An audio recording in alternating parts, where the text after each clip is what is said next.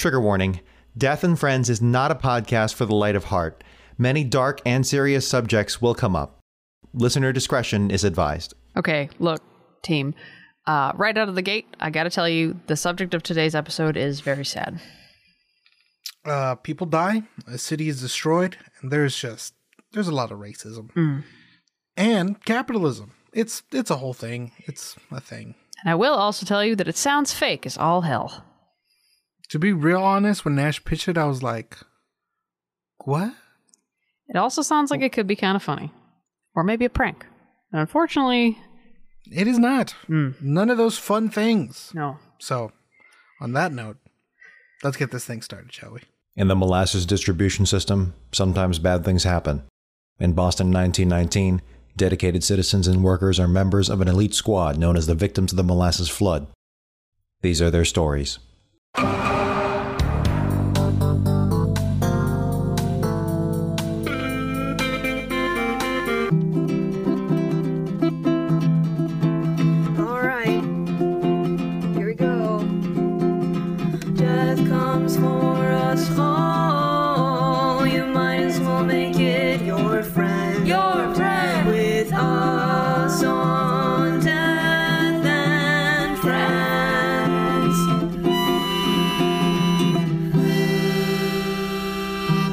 Welcome back, Skeleton Army. I'm Ice T, and this is Officer Lenny Briscoe. There's no such thing as hooker client confidentiality. Thanks, Lenny. That's messed up. You guys know you can get sued for this, right? Do you, don't know. you think I we don't like do you think this is bad? Like do you think I mean, just I mean, not you did say it was a joke I mean, earlier, I and then did- immediately went into a Law and Order bit. I know, well Law and Order's hilarious. I'm Angel, and this huge piece of shit is Nash. I get it. I do. I really do.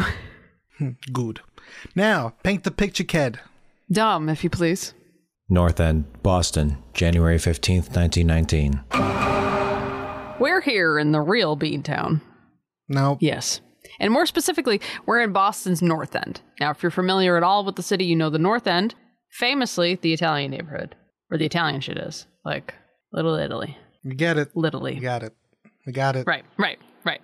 So I bet it might surprise you to know that actually in the mid 19th century, it was an all Irish neighborhood. Que cosa? That actually. Wait a second. Hang on. Whoa, wait. What the hell is this? What What are you doing here, man? Get the fuck out of here. Yep. That's our good pal racism. Racism. Yay.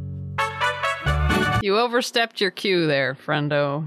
Uh, yeah, he um, he tends to do that. He tends to do that. And why the Mexican music? Well, I guess let's get into why he's here. We've talked a little bit about the treatment of the Irish as they showed up in the States in the mid 19th century, fleeing the Great Hunger and political unrest. But I bet the only thing you know offhand about how the Italians were received is probably nothing. It's just nothing. Nothing at all. What? But but people love Italian stuff. It's in very recent memory that the Italians get the white people edit in the good old freedom colonies. In the 19th and 20th centuries, what they see is instead, well, let me check my notes here. Oh wait, hang on, hang on. Is is it this one? Here, Yeah. wait, hang on. Mm. Yeah. Oh, yeah, yeah, yeah. Yep, Yeah. yep, Yeah. that's the one. Yeah. All the bad shit that white folks could churn out. All of it. Oh, good for them. That's that's good. That, I'm I'm happy. I'm I'm just I'm so happy for them. Yeah. I love that for them, honestly. Mm-hmm. Mm-hmm. Mm-hmm. There are a few reasons for this, and that's in quotes because obviously it is. But they boil down to the Italian language is loud, Okay. and white people can't speak it. The Italians had high illiteracy rates, even in their own native tongue. So that makes white people think they're stupid. Okay. Mm-hmm. Mm-hmm. You're telling me these white people mad because they don't have culture? Basically. Yeah, that's sort of how history goes. Because of limited access to communication and how they're viewed, Italians are only ever given menial, hard labor jobs, which cement to the whites that they couldn't do other jobs, and therefore are inferior. And because they had to take jobs that are hard labor and there's so much abundant hatred towards them as a group, they're often extremely underpaid and therefore impoverished, leading white people to once again assume they're stupid. What's crazy is that nowadays we've clearly moved on from this mentality as a country, mm-hmm. and there are no modern parallels whatsoever. None. None. Yeah. So like white people have like a non-white hatred checklist? Is that just a thing? And you said we had no culture. You're looking at it, baby. How are you going to be oppressed if we aren't here? Tell me how. Okay, first of all, aren't you like literally half Irish and half Italian? Yes, but both sides of me are white now. Thank you, history. Mm. Okay, well, if you're Irish and or Italian and you've got that sweet, mm, mm. mm. sweet white privilege, think a brown person today. Thank our minorities, especially the brown ones, for being so brown and making it so that all of the lighter skinned folks could assimilate. The other thing white people don't love about Italians is their tendency to be anarchists and just generally anti capitalist. We love to see it. We love to. Wait a second. Hang on. Uh, Does that make me? Am I Italian? Sorry. Actually, all of us find out this way. Is this why I like carbs so much? Welcome to your new life. Anyway, you might find the names Sacco and Vanzetti familiar since they were pretty famous Italian immigrants and anarchists. And we'll get to them in a laser season, I promise. But for now, just know Italians came here because they thought they could work hard and have a better life. And, moments upon arrival, were immediately radicalized against the capitalist system. Hmm. They walked up and were like, oh, oh no, no, no, no, no, no, uh, no again. Um, let me think, let me think of this through. No. So, no thanks, actually.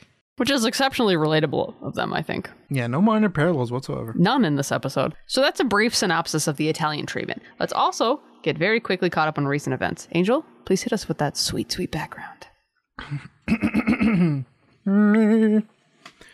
1919 is actually a quiet year considering the First World War ends in 1918, and also there's this absolute just fucking massive wave of influenza in the summer of 1918 that kills a bunch of people right as they are celebrating the end of the giant war. I wonder if that's a coincidence. I wonder if that's a modern parallel. We'll never know. As it turns out, war, pretty great for the economy. Go fuck yourself, capitalism. And so everyone now is like super duper worried about how to turn their war business into, hear me out on this, Yep. non war business, Oh. as well as having jobs for all the men that are in the process of coming back from said World War. Also, prohibition is basically looming. It's it's creeping. It's it's biking its way across America. Jesus Christ! Everyone knows it's a coming. Everyone knows that prohibition is a teenage boy, freshly in. They just know it's coming. Start taking long showers and shit.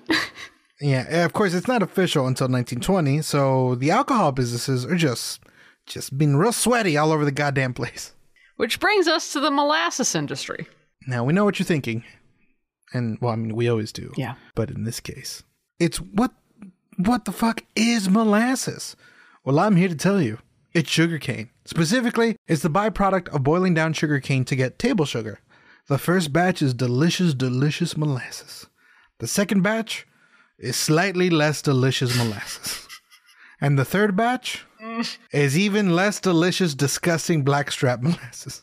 Emphasis on the ass. So molasses has a bunch of different commercial uses, but largely it's for distilleries for spirits, or it's used to make raw alcohol for gunpowder and shit. That's official. Like shit. So in 1919, with alcohol about to be banned and the war over, Yes, exactly. People in the molasses industry are freaking the fuck out. And one of those people is Arthur Jell, the man in charge of the largest molasses tank in Boston. The office of Arthur P. Jell, time and date flexible. We are doing background stuff. Don't worry so much. Okay, fine. It's between 1915 and 1918. God. What's up, everybody? This fucking guy is the treasurer of Purity Distilling, a division of United States Industrial Alcohol, USIA. you're This is his big shot at the promotion he's always dreamed of. He basically has to prove himself worthy and capable and not cause any embarrassments or fuck ups or disasters. No disasters, Arthur. Arthur, look at me. Look at me right in the eyes. No, you're not going to cause any disasters, right? What's up, everyone? this fucking guy is the treasure of Purity Distilling, a division of the United States Industrial Alcohol, also known as the USIA. This is my big shot at the promotion that I've always dreamed about. So I have to prove myself worthy and capable and not cause any embarrassments or disasters or fuck ups. No disasters, Arthur. You got it? Arthur, you're not going to cause any disasters, are you? Arthur? Uh, Arthur? Arthur? Okay. B- buddy? Great. Arthur has been in charge here at Purity for a little, little bit. He's mostly worked on getting the brand sparking new molasses tank for his bosses. It took a very long time, and Arthur worked very, very hard on it. He had to pick the spot. It's cute, right in the middle of the most populated neighborhood in Boston, full of immigrant families, you know? the ones with kids. He had to negotiate really hard for this spot. And it's sort of a lease job, but whatever. It's done. They build the tank in record time, mainly by cutting some of the thickness out of the steel plates and just hammering those rivets, just holding the ent- just hammering them in to the entire tank. Just Just, just in there. throwing it together. Now, if you're like, well, he rushed it, but at least it got done and no one got hurt. Well, uh, sorry to tell you that on December 1915, one of the laborers, Thomas DeFratis, fell off staging during the workday and died. Okay. Okay. Admittedly, not the best start. But that same month, Arthur gets to report back to his bosses that the tank is done and ready for the molasses shipments. Just in time. Oh, right. Yeah. I mean, sort of. He was. Okay. He was supposed to Oh. fill the entire tank with water to double check that it was actually ready. But in the end, he oh. thought, best not. A real environmentalist, our boy Arthur. He ends up just putting like a wee little bit of just a just a lit like a little bit of water in, just, into sea, just like about six inches. So he's like every other dude with six inches. Well, hey, probably good enough. At this point, you must be wondering how Arthur, a treasurer, is remotely qualified to supervise the creation of one of the largest molasses tanks in the U.S. Doesn't seem like it might fit. That doesn't seem like it might, you know, I don't know. Maybe need an engineer? Or at least like a guy who isn't a fucking finance bro? Surprise! Yay! He isn't qualified at at all. Oh. But hmm. USIA is kind of like, yeah, fuck it. Finance, engineer, close enough. Whatever. Same thing. They both went to school. Yeah. So the first shipment shows up and it's it's good to go actually. It's everything's great. Arthur takes a little victory lap. Fortunately, not long after that victory lap, the tank starts to leak. Like the entire tank. And like all of the rivets. So much so that the neighborhood kids start popping by to just scoop up the molasses and take home. That's how much it's leaking, just like everywhere. But is our boy Arthur worried? No, he isn't. You think he would be? Mm-mm. He's just annoyed. But he's just a finance guy, so. yeah. Arthur's tank site manager, a lovely dude called Isaac Gonzalez, starts to become a huge headache for Arthur. He's constantly complaining about the strange noises that the tank is making and about how much it leaks. He's even sleeping at the tank site, terrified that something bad will happen. Arthur thinks, and this is true, that he's paranoid. Arthur, you know, the guy whose office is a town away and who never visits the tank. Arthur, the treasurer who pretended to be a qualified engineer for capitalist reasons. You know, that guy. Thinks that the other guy, who is in fact a qualified site manager who spends all his time there and who, by the grace of his own conscience, checks on the tank at night when he is not paid to, just. mm-hmm. okay, buddy. It's just. Arthur.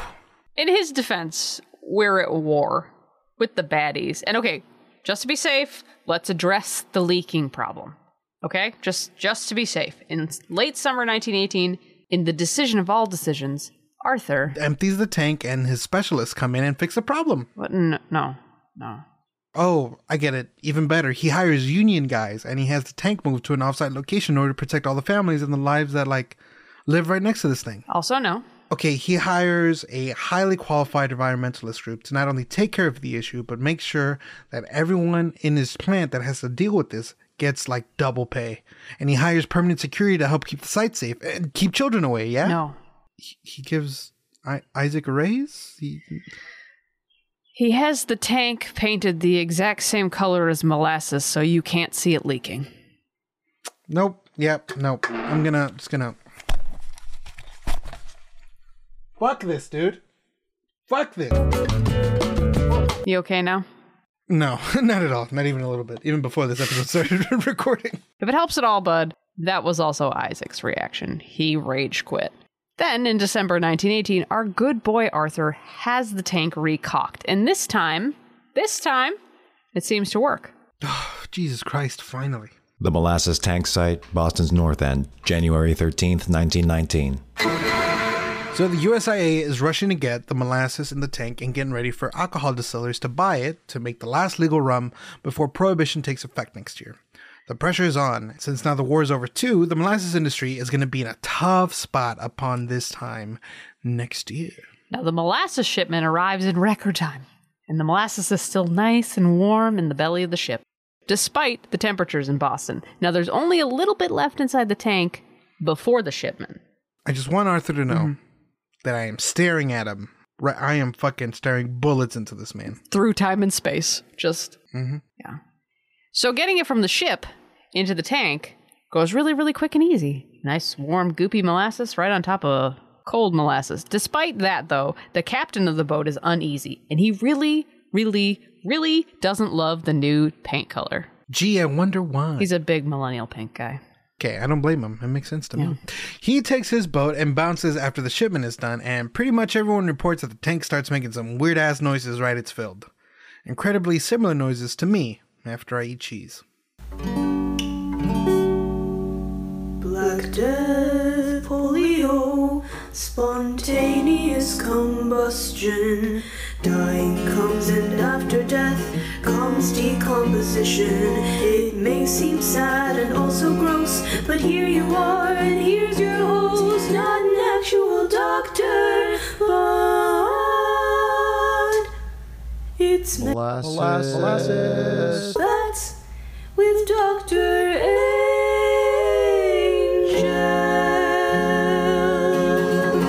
So here's the thing about molasses cold molasses and warm molasses do not hang out very well. The vibes, muy malo. Well, the vibes are a chemical reaction that produces methane.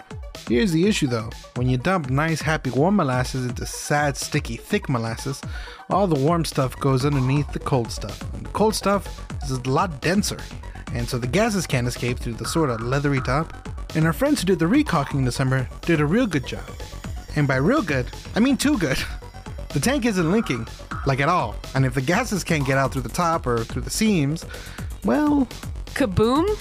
kaboom, my dear Watson. Happy New Year! The Molasses Tank Site, North End, Boston, January 15th, 1919, a little before noon. Now, Isaac Gonzalez's boss, William White, because of c- fucking course. Okay. real names, he's chilling at the site when his wife calls. She's like, Babe, are you busy at work? And he's like, Nah, baby. And she's like, Cool. Come shopping with me for lunch. And this man gets up and leaves to have a nice little time for himself and leaves the molasses tank completely unattended. Just nobody. Which I guess is like cool for him because he gets to like live. 1241.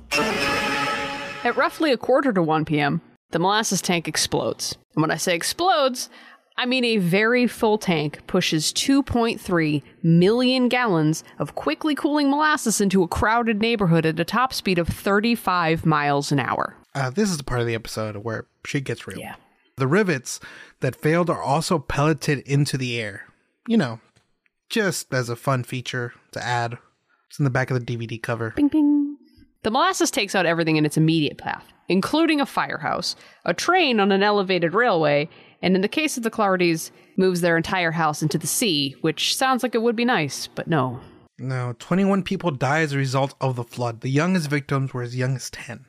And were at the tank at the time of the blast getting in trouble for trying to get some molasses. A few of the firefighters on duty get trapped in the firehouse crawl space as it's pushed along the flood, and it takes rescuers a while to get them out. In that time, the crawl space is actively filling up with molasses, and the furniture has got most of the men stuck there, pinned down, and or with severe injuries. I know we usually give a trigger warning at the beginning of an episode You're getting one right now. because it's rough. One of the people that died is George Leahy. He is trapped laying face down and is forced to hold up his head above the molasses levels, but eventually exhaustion wins out and he drowns before they can pull him up to safety. Now, we don't want to get into too much more detail about how the victims are dying because, like with George, it's it's pretty fucking horrible. Basically, lots of them come down to internal injuries or suffocation or both. Turns out death by very viscous, thick liquids is god awful. Yeah. In addition to the 21 deaths, about 150 other folks get injured. And when I say injured, I mean the force of molasses was fracturing skulls and breaking backs by slamming unsuspecting people into buildings, You gotta remember, this stuff was traveling at the speed of a car. Jeez. The cleanup on this takes months, and as it turns out, molasses not something you want to have to clean out of basements and streets. They have to use seawater to try to break it up, and as a result, Boston Harbor is just brown all summer long.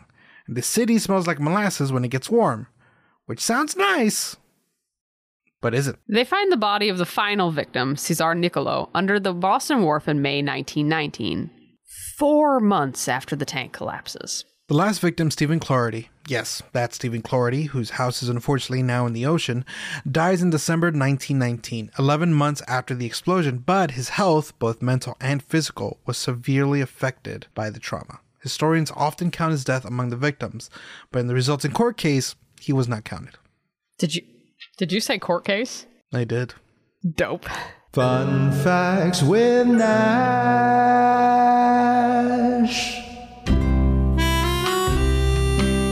To meet Colonel Hugh W. Ogden. He's a lawyer and a good one. And he also just got back from being a soldier, and as it turns out, he was pretty good at that too. He gets back from the war basically as shell shocked as everyone else, but he vows to use it for good. He goes back to law, his pre war field, but now only works for the little guy, often taking pro bono cases and the like. Oh no, he sounds nice. Like, you know. He is. Yeah, like like he'd go down on you, right? Yeah. But then like doesn't expect it back. He's just Yeah. kind of like, "No, it's fine." Yeah, for sure. Is it is that the only nice thing that you can think of? That's Just I mean, it's like the nicest thing I could think of. So, the the script says there's going to be a list, and that was just that was it. I mean, that is the list. I don't see what else you would want. Now, USIA manages to get themselves out of a criminal case where they face manslaughter charges. Oh, okay, that's a thing. The fuck? Lawyers, mate. But that doesn't stop them from being sued civilly, which they were. Our good buddy Ogden becomes the judge of that case and listens to arguments starting in 1920. USIA's big defense is that it probably wasn't negligence. It had to be those pesky Italian anarchists. Okay, look. In fairness to them, Italian anarchy was all the rage back then, and they did use bombs as fighting tactics, but they're just, you know, absolutely no evidence either in court or in real life that they targeted the tank and exploded it.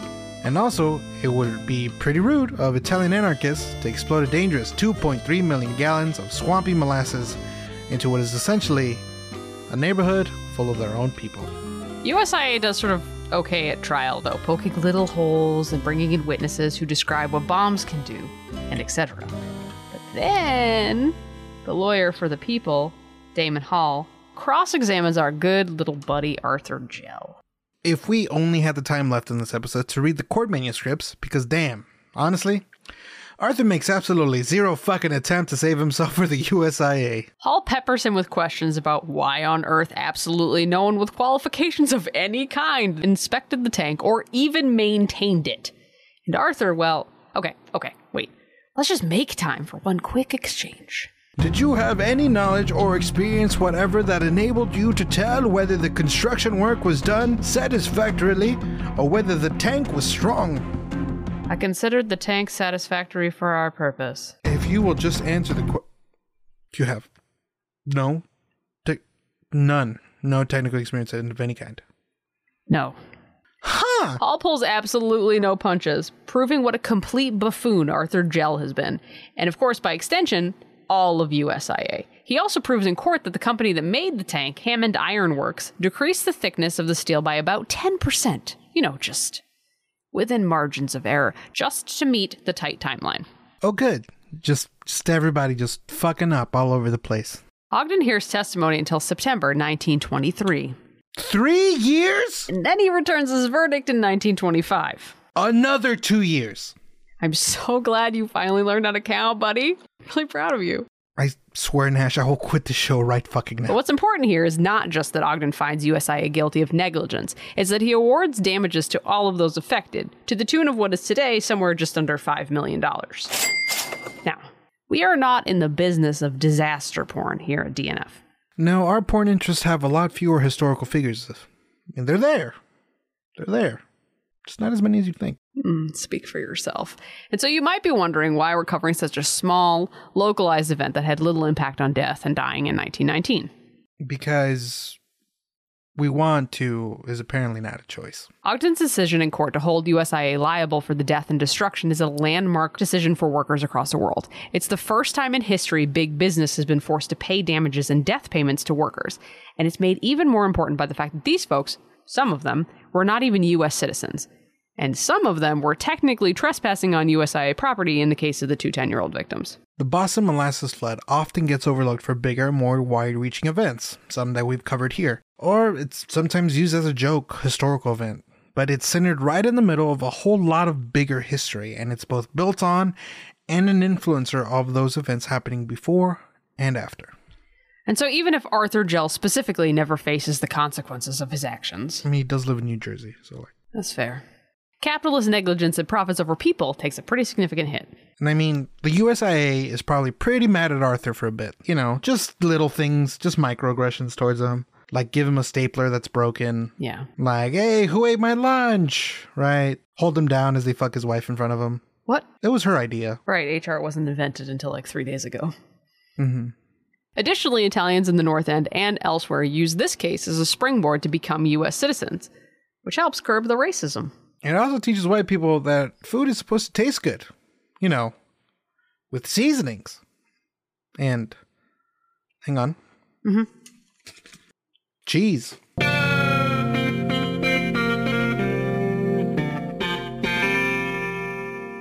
And on that note, Ice T, That's messed up. that's the episode. A special thanks to you, our favorite listener.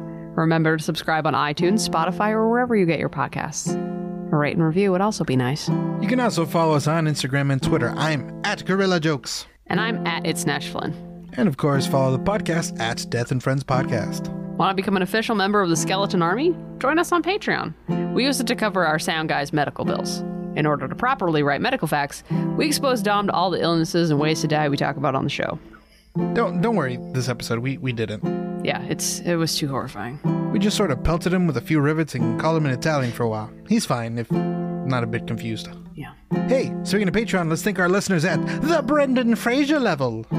Insert audio file for the thing. We still got to figure that out. Sorry, Dom. So check it out at patreon.com slash death and friends. Also, we have a website now, deathandfriends.org. That's .org. Join us as we make the entire internet worse. Well, this was an episode full of weird tonal shifts. And at the end of the day, it was a pretty serious episode. And you know, we get it. Death is tricky to talk about. So please remember that you are loved, you matter, and if you don't want to be your own friend, we will happily be your friend. Allora, che cosa fai stasera, dolcezza? Don't you ever wink at me like that again. Wasn't it you? It was for the ladies. Some wingman you are. Okay. It's still just the audio. So, you know. Until next time, Skeleton Army, stay spooky. Love you. Ti amo. This has been a Knavery Inc. podcast. Go to knaveryinc.com for more details. Executive produced by Jacob Duffy Hallbleib. Audio design by Dominic Wanzon. Themes and transitions by Amy Doe. The fuck is a knave? Remember, this is a comedy podcast? Don't use it in your research papers. There's no such thing as hooker client confidentiality. Hang on one second. I do love how God we damn were it. like It's the first line. we were like, this is not a joke. And then we immediately were like, what if it was law and order? I mean, you you wrote the episode. What if there were just a series of jokes after we were like, this is not gonna be funny? Oh boy. Death? We have to change it to, from the dun dun to ding ding just to avoid copyright. Dur, dur. It'd be funny. Like at first we use the dun dun, and then afterwards, after we get in trouble with it, it's like ding ding. yes, I love it. Okay. Death? Do I look like Dana Carvey right now? you don't. You look like um no. gay. you just look real gay. This is the gayest hat I own. I literally was like, this is the gayest hat I You own. look you look very gay. Non-derogatory. Death? What? But but people love Italian stuff. It's in very recent memory that these Step brother. Death? In fact, Italians. Oh no, we were gonna cut this line. Oh, that's right. Yeah. In fact, you were never gonna know what that line is. Just never gonna know Yes. Just shh, shh, shh, shh, shh, shh. Uh, hang on. it's my moment to Yeah. shine here. Yep. Go ahead. Jesus Christ. I don't think you should say Jesus Christ now because it's not reacting to anything Really horrific. Okay, then uh white folks could churn out. Like- hang on, hang on. Just One like second. Just There's- like butter. hang on. I have I have this thing highlighted here. Hang on. You see this? Yeah. Yep. Mm-hmm. It just says penis. Death? Literally, like every Italian man on earth is named Dominic. I don't know, man. There's literally a I've had- song you- called Dominic the Donkey about, well, he's a donkey, I guess. That's fair. Uh, it was in the name. Wow, way to be racist towards Italians, man.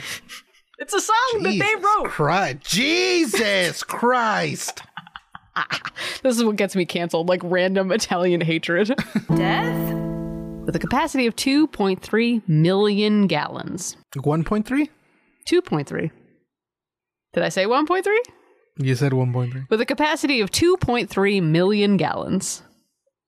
Why don't you just sneeze twice?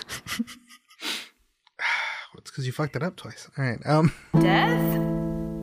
And the molasses is still nice and warm in the belly of the ship, despite the temperatures Just in Boston. ooey gooey Just- in the mm, just like rapidly cooling jizz.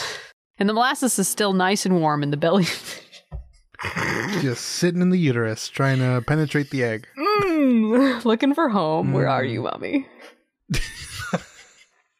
I just sexualized Mm. sperm. Just saying a lot. yeah.